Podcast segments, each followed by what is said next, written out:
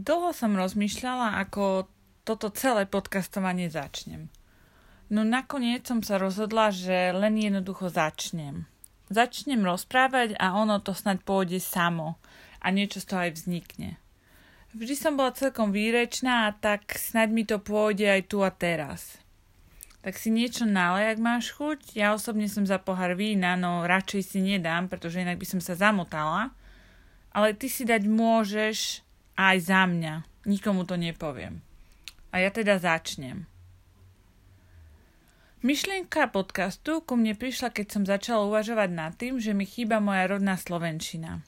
Musím sa ti ale priznať, že mám z toho poriadny stres, pretože je to niečo, v čom nie som vôbec doma a počúvať svoj vlastný, vlastný hlas mi príde neuveriteľne divné. No je lockdown a ja mám veľa voľného času, možno až príliš veľa. A tak ho venujem svojmu blogu, ktorý je ale v angličtine, a frajerovi, ktorý je vlastne v angličtine tiež. Ale rozhodol sa učiť po slovensky, pretože si povedal, že nie je fér, že ja viem po anglicky a ja rozumiem všetkým jeho kamošom a on po slovensky nevie.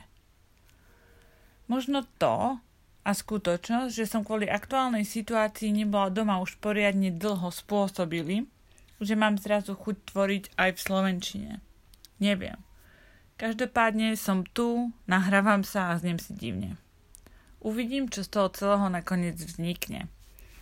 Dúfam ale, že ťa môj monológ neunudí k smrti a že sa ti to bude páčiť.